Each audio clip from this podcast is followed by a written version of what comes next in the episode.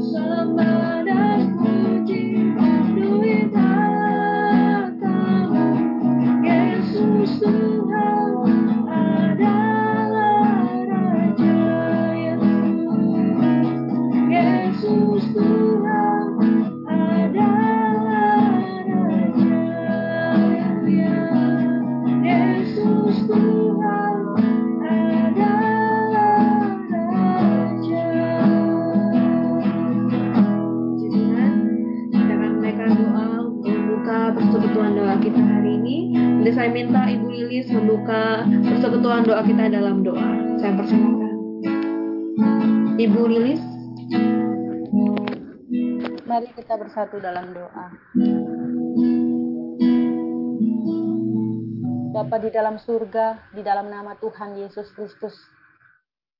Malam hari ini kembali datang kami datang kepadamu Bapa dengan penuh rasa ucapan syukur kami akan kebaikan Tuhan. Hari demi hari Tuhan memelihara kami. Hari demi hari Tuhan menunjukkan kasih dan setiamu bagi kami. Kami bersyukur Tuhan Yesus dan terima kasih Allah Roh Kudus Engkau mempertemukan kami bersama hamba-hambamu Tuhan, para teman-teman sepelayanan, sidang jemaat Tuhan, semuanya Tuhan yang terkasih, kami bersyukur lewat Zoom malam ini Tuhan, lewat doa Jumat ini Tuhan, malam ini yang akan kami isi dengan pujian, penyembahan, rasa syukur kami pada Tuhan, mendengarkan renungan firman Tuhan, dan kami boleh menyaksikan akan kesaksian-kesaksian dalam kehidupan kami bahwa Tuhan baik dalam hidup kami, Tuhan selalu setia buat kami. Terima kasih Tuhan, jamahlah kami, lawatlah kami, walau kami lewat media sosial, jarak memisahkan kami, tapi kuasamu tak bisa dibatasi dengan apa pun juga Tuhan. Nyatakan kemuliaan-Mu Tuhan di dalam ibadah doa Jumat malam ini Tuhan, dari awal, pertengahan, hingga sampai selesainya. Kami serahkan di dalam kuat kuasa tangan roh kudus dalam ibadah kami malam ini, doa malam ini Tuhan, dengan pengucapan syukur. Ampunilah segala kesalahan dan kekurangan kelemahan kami, dan kajalah kami juga mengampuni orang yang bersalah kepada kami.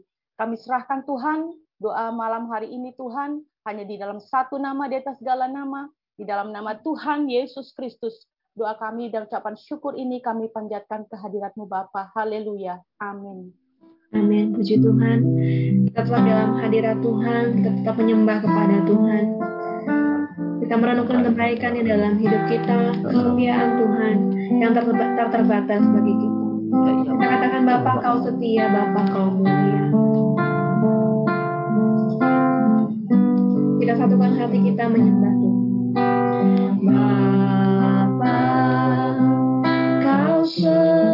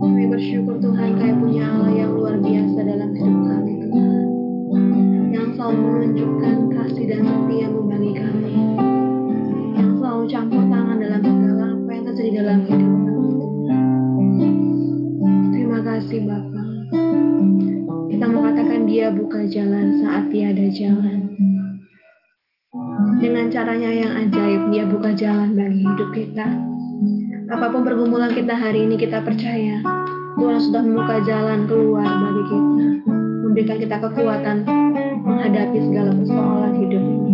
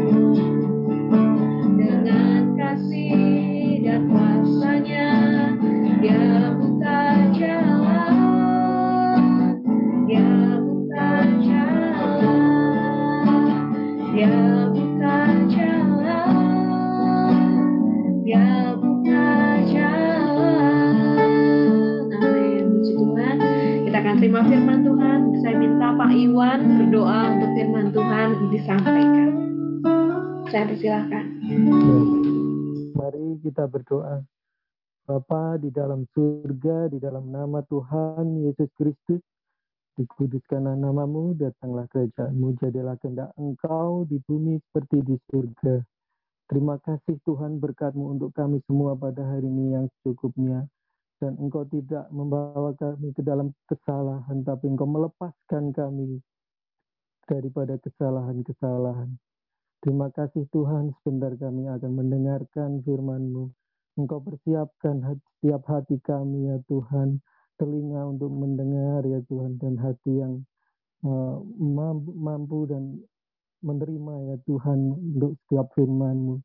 Tidak terlupa pembawa firman-Mu, Engkau urapi sehingga firman yang sebentar ditaburkan dapat berguna bagi bangsa dan negara ya Tuhan, masyarakat, keluarga, dan sekitarnya ya Tuhan. Kiranya doa yang jauh daripada sempurna ini kami peralaskan ya Tuhan. Kami serahkan firman ini dari awal pertengahan hingga akhir ke dalam tangan-Mu. Dengan persekutuan dengan roh kudus dan putramu yang tunggal Tuhan Yesus Kristus. Karena kami yakin kau yang memiliki kerajaan kuasa, kemuliaan sampai selama-lamanya. Haleluya, haleluya, amin. Amin, Bapak Ibu, saudara sekalian. Selamat malam, kembali kita bertemu secara online dalam persekutuan doa malam hari ini. Yang pertama saya ucapkan terima kasih atas kehadiran Bapak Ibu saudara sekalian.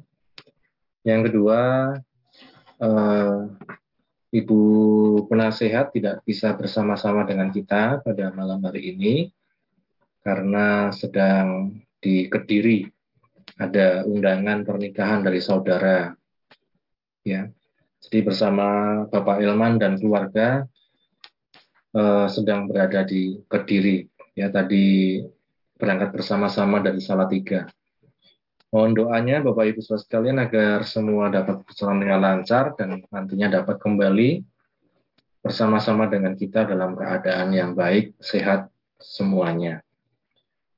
Bapak Ibu Saudara sekalian, kita akan kembali merenungkan kebenaran firman Tuhan. Kita melanjutkan dari Mazmur pasal yang ke-38.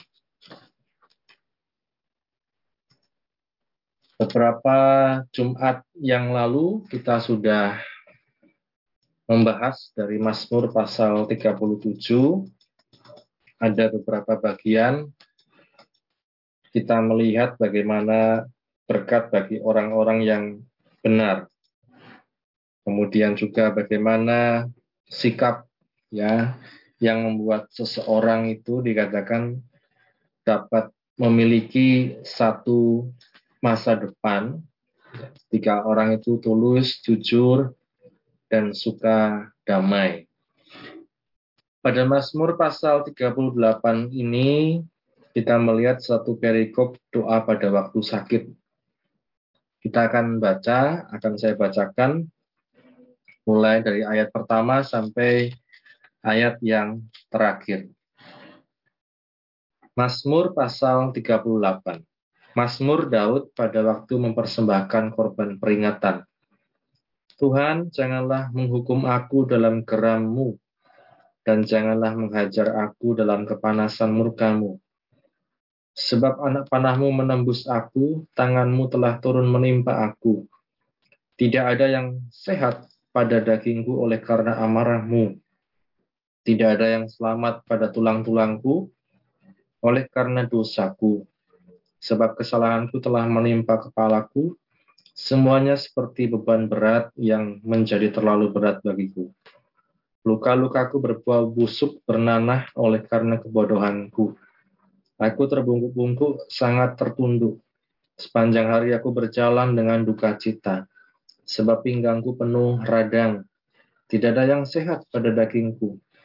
Aku kehabisan tenaga dan remuk redam, Aku merintih karena degap-degup jantungku. Tuhan, Engkau mengetahui segala keinginanku, dan keluhku pun tidak tersembunyi bagimu.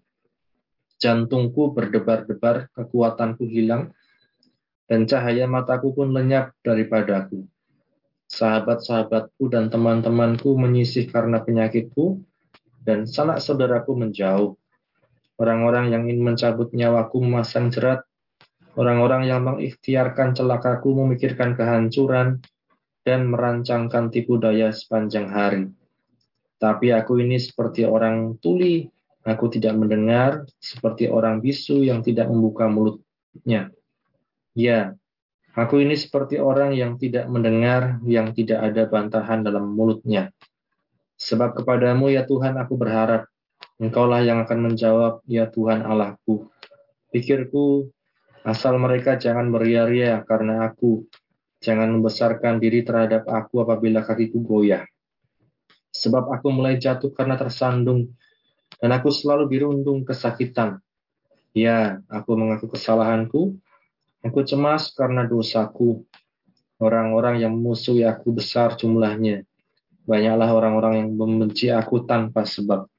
Mereka membalas yang jahat kepadaku ganti yang baik mereka memusuhi aku karena aku mengejar yang baik. Jangan tinggalkan aku ya Tuhan Allahku. Janganlah jauh daripadaku.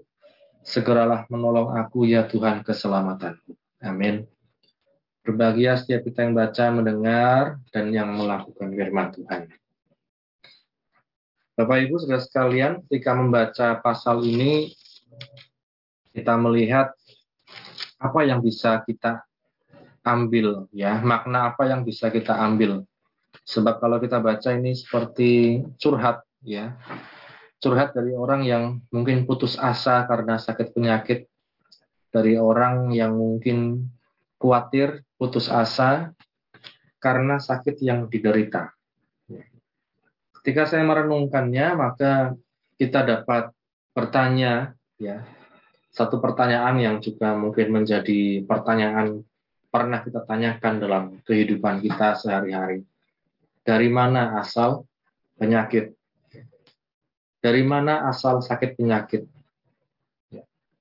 Dan kemudian kalau kita melihat nantinya juga akan berkembang pada pertanyaan-pertanyaan apakah yang dipikirkan orang ketika sakit. Kemudian nanti akan berkembang lagi mengapa ada yang mendapat mujizat Tuhan, mengapa kok masih ada yang tetap sakit? Berkembang kepada banyak pertanyaan, Bapak Ibu saudara sekalian, kalau orang itu mengalami sakit penyakit. Kalau kita melihat dalam firman Tuhan, Bapak Ibu, sejatinya sejak awal penciptaan Tuhan membuat segala sesuatu itu baik. Ketika Tuhan setelah selesai menciptakan langit dan bumi, membentuk manusia, dia katakan, maka Tuhan melihat semuanya itu baik. Nah, jadi kita melihat Bapak Ibu pada awalnya Tuhan merancangkan membuat semuanya, segala sesuatu itu indah, baik. Termasuk manusia, kita sekalian. Dan kemudian kita melihat manusia ketika jatuh ke dalam dosa, terjadi berbagai macam kesusahan-kesusahan perempuan dikatakan akan kesakitan ketika melahirkan orang-orang ya kemudian akan harus bercerih lelah mencurahkan keringat untuk mendapat hasil dari tanah yang digali dan lain sebagainya. Kita melihat Bapak Ibu Saudara sekalian ya, kemudian timbullah berbagai macam hal-hal yang tidak baik ya hal-hal yang tidak baik ketika manusia itu jatuh ke dalam dosa. Sejatinya sekali lagi Tuhan membuat segala sesuatu itu baik dan indah. Nah, dari sini itu sebabnya jangan sampai ketika ada sakit, penyakit, kita mulai kehilangan pengharapan, kita mulai mempertimbangkan kembali bertanya-tanya apakah Tuhan itu baik. Ya, kalau kita melihat pada awal Tuhan membuat segala sesuatu itu indah dan baik. Nah, kita melihat Bapak Ibu dalam pasal 38 ini seorang Daud, seorang yang dekat dengan Tuhan, seorang yang membina hubungannya dengan Tuhan, seorang raja, seorang pemuji Tuhan, orang yang melayani Tuhan. Apa yang terjadi ya ketika dia sakit? Dikatakan banyak ya yang dia rasakan. Daud mulai menyadari kelemahannya. Daud kemudian mulai berpikir tentang dosanya, kesalahannya, masa lalunya, dan lain-lain. Daud juga dikatakan menjadi takut, khawatir tentang hukuman Tuhan, amarah Tuhan. Ya. Dia juga secara manusiawi dikatakan takut dijauhi orang lain.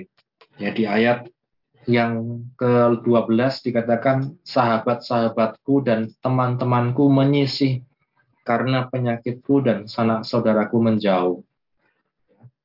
Sahabat-sahabatku dan teman-temanku menyisih karena penyakitku dan sanak saudaraku menjauh. Nah, ini juga Bapak Ibu Saudara sekalian, kalau kita mau melihat siapa sahabat sejati kita, Ya, bukan saat kita senang, bukan saat kita mungkin ada kecukupan uang, kelebihan uang, orang akan sangat mudah mendekat. Tapi saat sakit, saat mungkin tidak menyenangkan, saat mungkin sedang kekurangan, di situlah kita melihat siapa yang menjadi teman kita, sahabat kita yang sejati. Dia juga takut dibully, direndahkan orang, ya. Orang-orang yang ingin mencabut nyawaku memandang, memasang jerat. Mereka memikirkan kehancuran, merancangkan tipu daya sepanjang hari. Kemudian takut juga Daud ini takut ditinggalkan. Wah nanti kalau saya sakit terus bagaimana? Nah, ini Bapak Ibu secara manusia ya kita pun dapat mengalami hal-hal yang demikian. Saya bisa mengalami perasaan seperti itu. Bapak Ibu Saudara sekalian juga mungkin ketika sakit bisa merasakan hal-hal yang dialami oleh Daud. Dan di sini kita melihat Bapak Ibu berbagai macam faktor ya, bisa menjadi penyebab seorang itu kemudian sakit. Ya, tadi kita melihat ada dosa yang masuk, ada manusia jatuh dalam dosa, kemudian berbagai macam hal yang buruk terjadi di dunia ini dalam ciptaan Tuhan. Di sisi lain, secara faktor manusia sendiri, Bapak Ibu Saudara sekalian, kita melihat kita dapat juga uh, mengalami sakit karena berbagai macam faktor manusiawi. Entah itu bawaan, keturunan, ada satu uh, mungkin bawaan, kemudian ada pola hidup, ya. Jangan sampai kita pola hidupnya uh, tidak benar, kemudian kita sakit, kita salahkan Tuhan, ya. Pola hidup, kemudian ya virus dan lain-lain ya, seperti di masa pandemi ini. Nah, Bapak Ibu sekalian, kita dapat mengalami perasaan yang dialami oleh Daud, dapat merasakan ya ketika kita terbaring sakit, waduh, saya apa kekurangan saya, kelemahan saya, dosa saya dan lain-lain. Bagaimana nanti orang melihat saya? Bagaimana nanti orang itu akan memandang saya? bagaimana nanti kalau saya ditinggalkan dan lain-lain. Bapak Ibu Saudara sekalian, kita dapat mengalami ya Daud dengan jujur menuliskan perasaannya di Mazmur ini. Dia tidak kemudian apa ya kalau saya katakan sok kuat gitu ya. Dia tidak kemudian uh, hanya berkata-kata yang mungkin mengenakkan, yang baik dan lain-lain, tapi dia mencurahkan perasaannya di situ secara manusiawi. Ya. Nah, Lalu bagaimana? Pertanyaannya, ketika kita menghadapi sakit penyakit ini, ketika kita memahami tentang sakit penyakit. Ya, seperti pertanyaan tadi, mengapa di Injil Matius, Markus, Lukas, Yohanes begitu banyak orang sakit di tanah Israel? Mengapa hanya orang-orang tertentu yang mengalami mujizat? Orang-orang tertentu yang mengalami langsung dijamah oleh Tuhan. Sementara saya percaya lebih banyak orang sakit lain yang tidak mengalami mujizat ya di waktu itu karena kita melihat periode Tuhan Yesus hanya sekitar tiga tahun ketika dia melayani ya nah kita melihat Bapak Ibu sekalian bahwa kita hidup di dunia ini sebagai manusia memiliki sifat-sifat yang natural ya secara naluriah juga natural sekaligus kita juga bisa mengalami hal-hal yang supranatural. Ya. Kalau orang-orang yang mendapat mujizat tadi, mereka bisa alami kesembuhan yang secara langsung supranatural dari Tuhan. Tapi kita melihat Bapak Ibu sekalian, segala sesuatu yang kita alami tidak bisa kemudian untuk menjadi satu patokan, satu standar untuk kita pakaikan kepada orang lain. Ya, kita mungkin alami, tapi orang lain kemudian tidak mengalami. Kemudian kita salahkan, wah, karena engkau kurang beriman, karena engkau kurang ini, kurang ini. Ya, sering kali kita bisa kemudian justru menggunakan standar kita kepada orang lain. Nah, kalau kita kembali kepada firman Tuhan, Bapak Ibu Saudara sekalian, kita perlu satu bingkai pikiran ya. Kalau saya katakan satu bingkai pikiran dalam memandang salah satunya yaitu tentang sakit penyakit dan mungkin berbagai macam hal yang tidak sesuai dengan keinginan kita. Ya. Bingkai pikiran atau cara pandang ini Bapak Ibu salah satunya adalah yang pertama tadi, Tuhan menjadikan segala sesuatu indah adanya. Tuhan menjadikan segala sesuatu baik adanya. Ketika kita sebagai manusia kita hidup, kita diciptakan Tuhan, kita diberi kesempatan hidup oleh Tuhan, artinya Tuhan juga memandang kita sebagai ciptaan yang baik. Iblis sering kali berusaha kemudian kalau saya katakan mengaburkan pandangan kita tentang Tuhan. Ya, kalau kita sakit kemudian kita salahkan Tuhan. Oh, Tuhan ternyata tidak baik. Itu yang diingini oleh iblis. Ya, bagaimana manusia berpikir bahwa Tuhan itu tidak baik, bahwa Tuhan itu tidak mengasihi.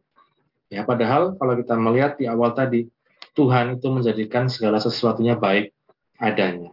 Ya, ini bingkai pikiran yang pertama, Bapak Ibu, atau cara pandang yang pertama dalam kita menghadapi segala sesuatu. Ya. Yang kedua adalah Tuhan merencanakan yang terbaik, Tuhan memiliki rencana indah dalam kehidupan kita. Bahkan lewat sakit penyakit. Ya, ini mungkin pernyataan yang ada orang setuju, ada, ada orang yang mungkin tidak setuju. Bagaimana mungkin sakit penyakit dapat digunakan untuk melihat rencana indah Tuhan. Ya. Kalau kita ingat seorang yang buta sejak lahir, ya Tuhan mengatakan uh, kita melihat ada rencana Tuhan atas kehidupannya, sehingga nama Tuhan pada akhirnya dipermuliakan lewat kesembuhan orang tersebut. Ya. Nah, kita pun Bapak Ibu Saudara sekalian, kita perlu memiliki satu bingkai pikiran, ya, di mana Tuhan itu memiliki rencana yang indah bahkan ketika kita diizinkan sakit, bahkan ketika kita diizinkan mungkin tidak belum ya belum dijawab doanya, bahkan mungkin ketika kita diizinkan uh, segala rencana kita ternyata tidak sesuai dengan kenyataan. Ya. Bingkai pikiran yang perlu kita pakai adalah Tuhan selalu memiliki rencana yang terbaik, rencana yang indah, meskipun kita belum melihat sekarang. Dan yang ketiga, yang penting juga adalah kita tetap harus berpikir, kita tetap selalu memandang dia sebagai Tuhan yang baik. Ya. Tuhan itu baik dalam segala situasi dan kondisi. Seperti yang Daud alami, Bapak Ibu Saudara sekalian, ia selalu berharap pada Tuhan, janganlah tinggalkan aku ya Tuhan. Ya. Dia memiliki pengharapan. Di ayat yang ke-22 dan 23. Janganlah tinggalkan aku ya Tuhan Allahku, janganlah jauh daripada aku, segeralah menolong aku ya Tuhan keselamatanku. Amin. Hanya Tuhan pengharapan kita, hanya Tuhan penolong kita, hanya Tuhan keselamatan dalam hidup kita. Nah, ini Bapak Ibu Saudara sekalian. Jadi Tuhan ketika menciptakan segala sesuatu baik adanya, indah adanya, Tuhan juga merencanakan yang terbaik, yang terindah dalam kehidupan manusia, dan Tuhan tetap baik sampai selama-lamanya. Ya, iblis berusaha mengacaukan pandangan kita lewat sakit penyakit dengan berkata, "Wah, engkau tidak sembuh, Tuhan tidak baik." Tidak, Bapak Ibu Saudara sekalian. Kita belum melihat apa yang menjadi rencana Tuhan, tapi kita percaya bahwa yang Tuhan baik selalu, bahwa yang Tuhan yang buat selalu baik adanya. Ini yang bisa saya sampaikan Bapak Ibu Saudara sekalian, tetap berpengharapan, tetap kita memiliki satu keyakinan iman bahwa Tuhan merencanakan yang terbaik dalam kehidupan kita. Sebelum kita masuk dalam kesaksian, kita menyanyikan ya lagu yang ada di chat itu ya Bapak Ibu, di kolom apa chat atau obrolan lagu lama juga ini ya. menjadi satu pengharapan bagi kehidupan kita jadikan Tuhan sebagai satu-satunya penolong dalam hidup kita mampirlah dengar doa Yesus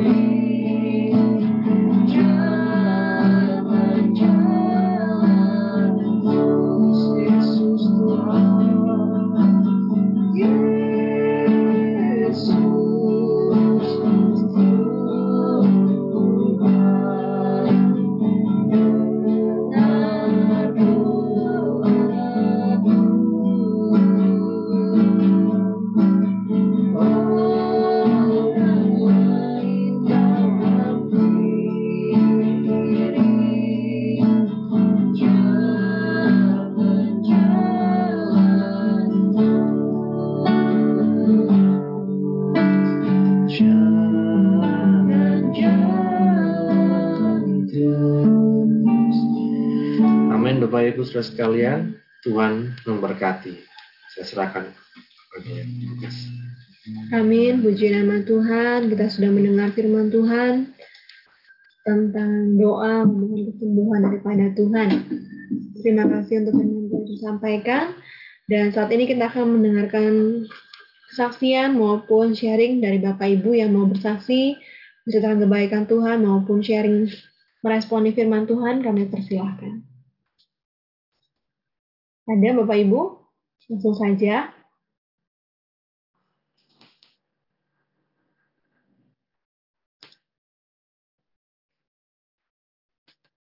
Mungkin tante dari tante Tante Lili mungkin mau berbagi, menambahkan firman Tuhan maupun sharing. Lagi keluar sih, maaf. Oh hmm. iya, nggak apa-apa. Yang lain silahkan ada. saksi. Ah, ya, mau mau ngerespon firman Tuhan sangat ya. luar biasa ya. Firman Tuhan selalu luar biasa buat saya pribadi. Firman Tuhan membentuk karakter saya. Firman Tuhan yang mengubah hidup saya yang benar tidak instan merubah seseorang ya. Bersyukur Tuhan selalu baik, Tuhan tetap di, uh, membiarkan saya di dalam panggilan Tuhan ya. Uh, saya juga pernah ke, merasakan kekecewaan ya. Tadi firman Tuhan katakan hal lewat hamba Tuhan bahwa segala sesuatu ada yang bisa mengecewakan. Benar. Jujur punya teman banyak mengecewakan. Saya punya sahabat mengecewakan ya. Uh, tapi firman Tuhan di sini mengajarkan malam hari ini saya diberkati dengan di ayat yang ke uh, maaf mataku uh, di ayat ke-16. Sebab kepadamu ya Tuhan aku berharap. Engkaulah yang akan menjawab ya Tuhan Allahku. Itu sangat memberi kekuatan dari semua isi firman Tuhan ini uh, malam ini bahwa satu-satunya pengharapan saya uh, dalam perjalanan hidup ini terutama iman ya saya tetap berharap sama Tuhan. Walaupun saya tidak punya dasar untuk saya untuk melihat masa depan yang cerah, tetapi saya punya Allah yang hebat. Allah yang punya rancangan yang baik buat saya, buat anak-anak, ya buat ke keluarga saya. Saya bersyukur, eh, berterima kasih juga bagaimana anak saya juga Tuhan tolong ya. Tidak ada dasar untuk berharap juga, tetapi pertolongan Tuhan itu selalu ada. Eh, anak saya eh, kesaksian sedikit bagaimana akan perpanjangan kontrak ya. Saudara, kalau rumah di Jakarta ini mahal sekali walaupun rumah kecil jelek tapi harganya belasan juta, dua puluhan juta, puluhan juta.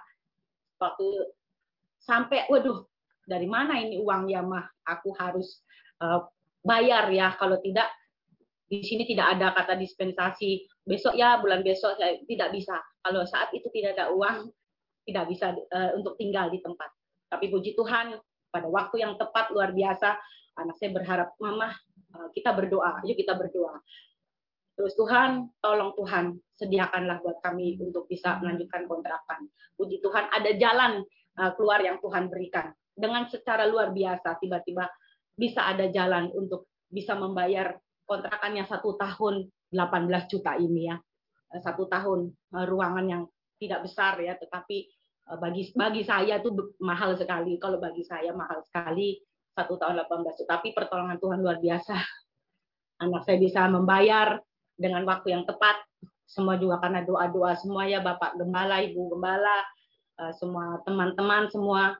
Kita saling mendoakan di dalam doa syafaat kita masing-masing. Mari eh, kita tetap saling mendoakan buat anak-anak kita, buat di mana pun, teman-teman, di mana pun di luar kota, kita tetap mendoakan.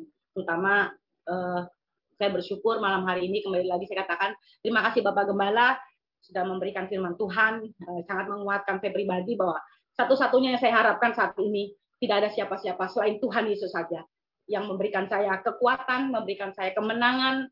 Kalau saya masih bisa eksis dalam iman, ya eh, saya katakan bahwa memperjuangkan iman kita tetap berkuat dalam Tuhan itu eh, bukan hal yang mudah. Akan banyak hal yang akan menggoyahkan kita, ya apa pun itu, entah dari dalam, dari luar, tetapi hanya Tuhan yang satu-satunya pengharapan kita. Terima kasih Tuhan Yesus, terima kasih Bapak Gembala buat firman Tuhan malam hari ini. Kami diberkati. Haleluya, Shalom.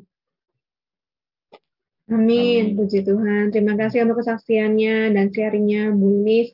Jadi kesaksian bagi kita penguatan iman ya. Firman Tuhan itu memberikan kekuatan. Puji Tuhan. Selanjutnya mungkin ada Bapak Ibu silakan. Di sini ada Mas Firman yang baru bergabung, juga ada Mbak Yuli. Salam Mbak Yuli. Salam Ci. Ya, ada kesaksian? Enggak dulu Ci, terima ya. kasih. Enggak apa-apa. Halo Mas Firman, masih di sana? Masih Ci Mei. Apa kabar? Ah, baik, puji Tuhan. Ya, ada yang di Lama tidak ikut. Hari ini untuk kita. Uh, kesaksian mungkin kalau soal sakit uh, puji Tuhan akhir-akhir ini belum belum pernah sakit secara fisik ya. Kayaknya langsung tahu. um, mungkin ya puji Tuhannya di situ sih. Jadi belum pernah uh, sakit secara fisik tapi ya penyakitnya aku tuh kadang datang rutin sama Tuhan tuh waktu sakit aja gitu Jadi waktu sehat mungkin datangnya doanya mungkin malam aja atau pagi aja gitu. Tapi kalau lagi sakit secara fisik biasanya bisa sampai tiga hari sehari tiga kali sehari empat kali. Pokoknya minta Tuhan tuh cepat-cepat sembuhin gitu biar bisa kerja lagi biar bisa aktivitas lagi gitu. Ya itu masih jadi PR sih masih jadi uh, pembelajaran juga. Kalau ikut Tuhan tuh datangnya nggak hanya waktu sehat aja, waktu sakit aja, tapi saat sakit atau sehat tuh harus selalu datang sama Tuhan. Itu sih. Uh, paling itu aja. Kalau soal yang lain sih nggak ada. Paling ya sakit secara non fisik. Tapi tapi itu sudah berlalu sih, puji Tuhan. Itu aja. Itu aja timnya. Thank you. Iya, puji Tuhan. Terima kasih Mas Firman. Terus semangat menjalani hari-hari ke depan bersama dengan Tuhan. Tuhan kasih yang lebih baik, yang terbaik. Amin. Move on, move on. Haleluya, puji Tuhan. Ini cerita dari anak muda ya. Jadi tadi ada ibu-ibu, ini generasi muda. Biasalah ya, masalah anak-anak muda di sini juga ada. Haleluya. Ada lagi satu orang mungkin bisa mau berbagi ataupun apa ada Bapak Ibu? Oh, Mbak Arni mungkin ada itu? Enggak, Ci. Oh iya. Yang lain ada? Ya, jika tidak ada, saya juga mau sedikit bersaksi. Eh, bukan bersaksi ya, cuma hmm, diberkati gitu ya dengan firman Tuhan yang kita baca hari ini tentang kesehatan, tentang pergumulan sakit penyakit dan sebagainya.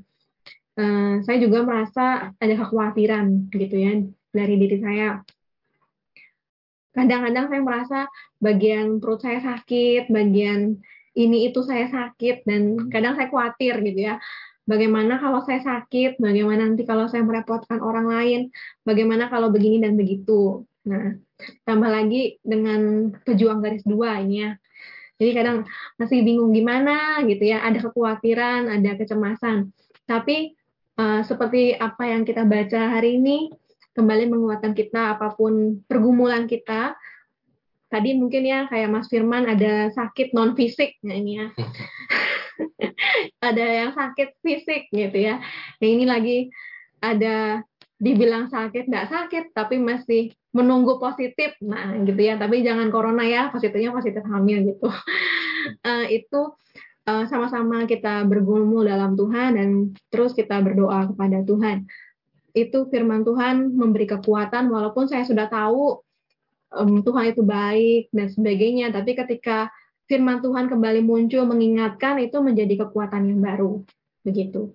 Jadi pentingnya kita bersekutu dengan Tuhan Walaupun kadang kita merasa sudah hafal ayat firman Tuhan, tapi ketika ada persekutuan dalam firman, ada penguatan yang baru dalam Tuhan. Itu menjadi kesaksian saya. Terima kasih.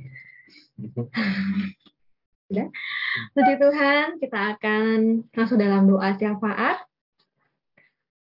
Hari ini siapa yang berdoa? Ada yang mau berdoa syafaat? Uh, Maaf Cime, Cime, ya. Jadi kalau yang ada doa syafaat bantu doa Zion ya. Oh ya, bantu doa untuk Zion. Ya, demamnya turun ya. Ya, bantu. Okay. Baik, ada lagi yang mau didoakan Bapak Ibu?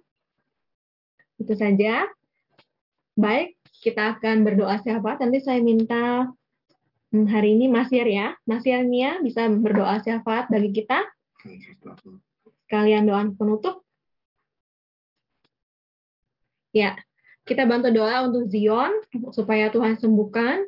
Kita juga berdoa untuk jemaat Tuhan di KPGH. Kita juga terus dukung doa untuk Ibu Gembala dan juga keluarga Ohaman dalam perjalanan sampai eh, di Kediri sampai nanti hari Minggu akan pulang ke Wonosobo. Tuhan melindungi menyertai pulang dengan selamat. Kita juga terus dukung doa untuk Ibu Sri Madusari, juga masih dalam masa pemulihan. Kita doakan supaya Tuhan campur tangan. Juga berdoa untuk doa penutup uh, istirahat kita malam hari ini. Saya persilakan Mas Yernya berdoa.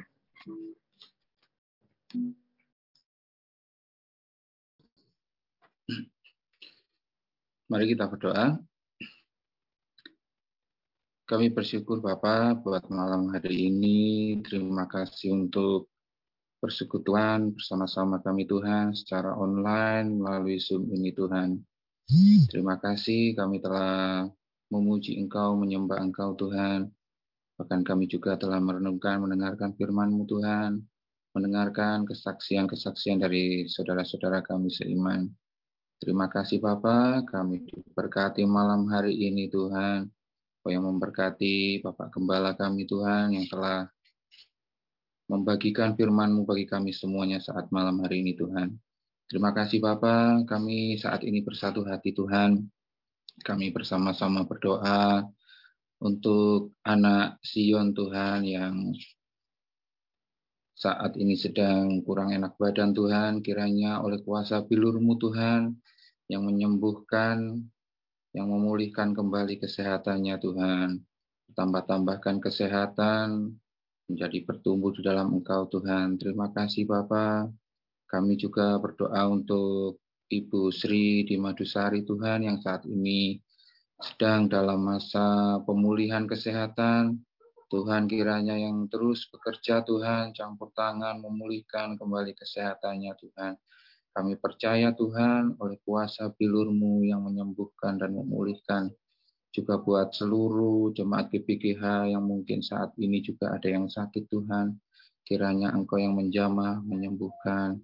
Juga yang mungkin dalam eh, permasalahan Tuhan, pergumulan, kiranya Engkau yang menolong setiap pribadi masing-masing.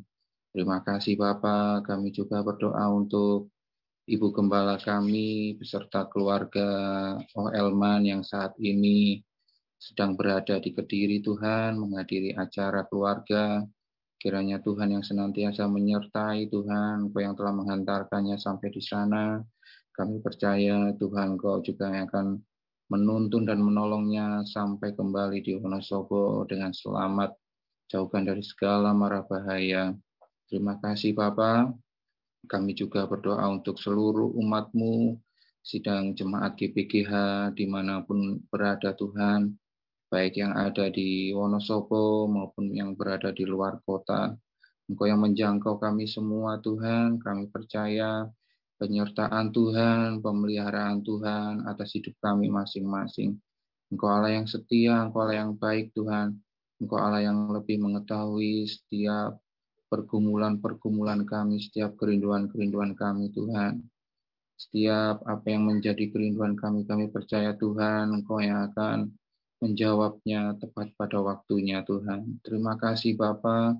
Kami juga berdoa Tuhan untuk bangsa dan negara kami Tuhan, kiranya Engkau memberkatinya Tuhan, mulai dari pemerintahan kami yang ada di pusat, sampai ke jajaran kami, jajaran yang ada di Wonosobo ini Tuhan. Kiranya Tuhan pakai para pemimpin kami di dalam mengatur, memimpin bangsa ini, sehingga bangsa ini Tuhan boleh tinggal dalam damai Tuhan. Ada kemakmuran, kemurahan Tuhan dalam bangsa kami. Terima kasih Bapak. Terima kasih juga buat situasi yang saat ini semakin membaik Tuhan. Kami percaya Tuhan semuanya karena pertolongan-Mu. situasi corona secara nasional dan juga di Kabupaten Wonosobo boleh semakin menurun Tuhan. Berkati orang-orang yang telah bekerja keras Tuhan, yang telah banyak bekerja keras sehingga semuanya boleh berjalan dengan baik Tuhan. Berkatilah mereka semuanya. Terima kasih Bapak. Kami juga berdoa Tuhan bagi seluruh Tuhan apa yang kami rindukan, apa yang kami pergumulkan Tuhan kami percaya Engkau yang mendengar setiap doa-doa kami. Sepanjang malam hari ini Tuhan kami serahkan kehidupan kami ke dalam tangan-Mu.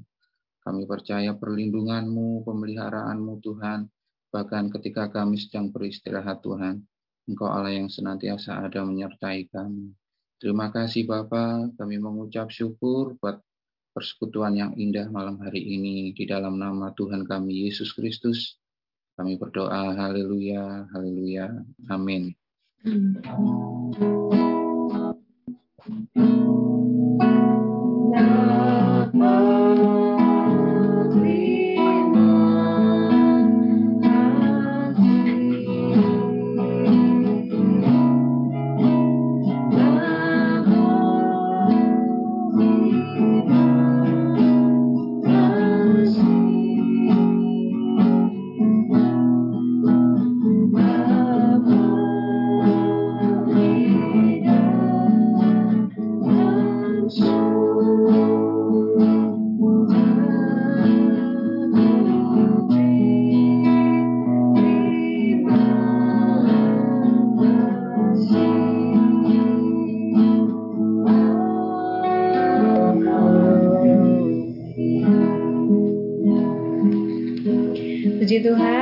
Kita sudah selesai. Terima kasih untuk Bapak Ibu yang sudah bergabung hari ini. Sebelum kita menutup persekutuan doa, kita akan berfoto sejenak. Silakan bergabung. Kita dibuka webcamnya, kameranya, dan kita akan berfoto. Bayin, ada di sana? Oke. Okay. Satu. Ya. Ya. Puji Tuhan. Satu, dua, tiga. Oke, terima kasih Bapak Ibu. Tuhan Yesus memberkati. Shalom. Shalom. Shalom. Shalom. Selamat istirahat. Iya, dan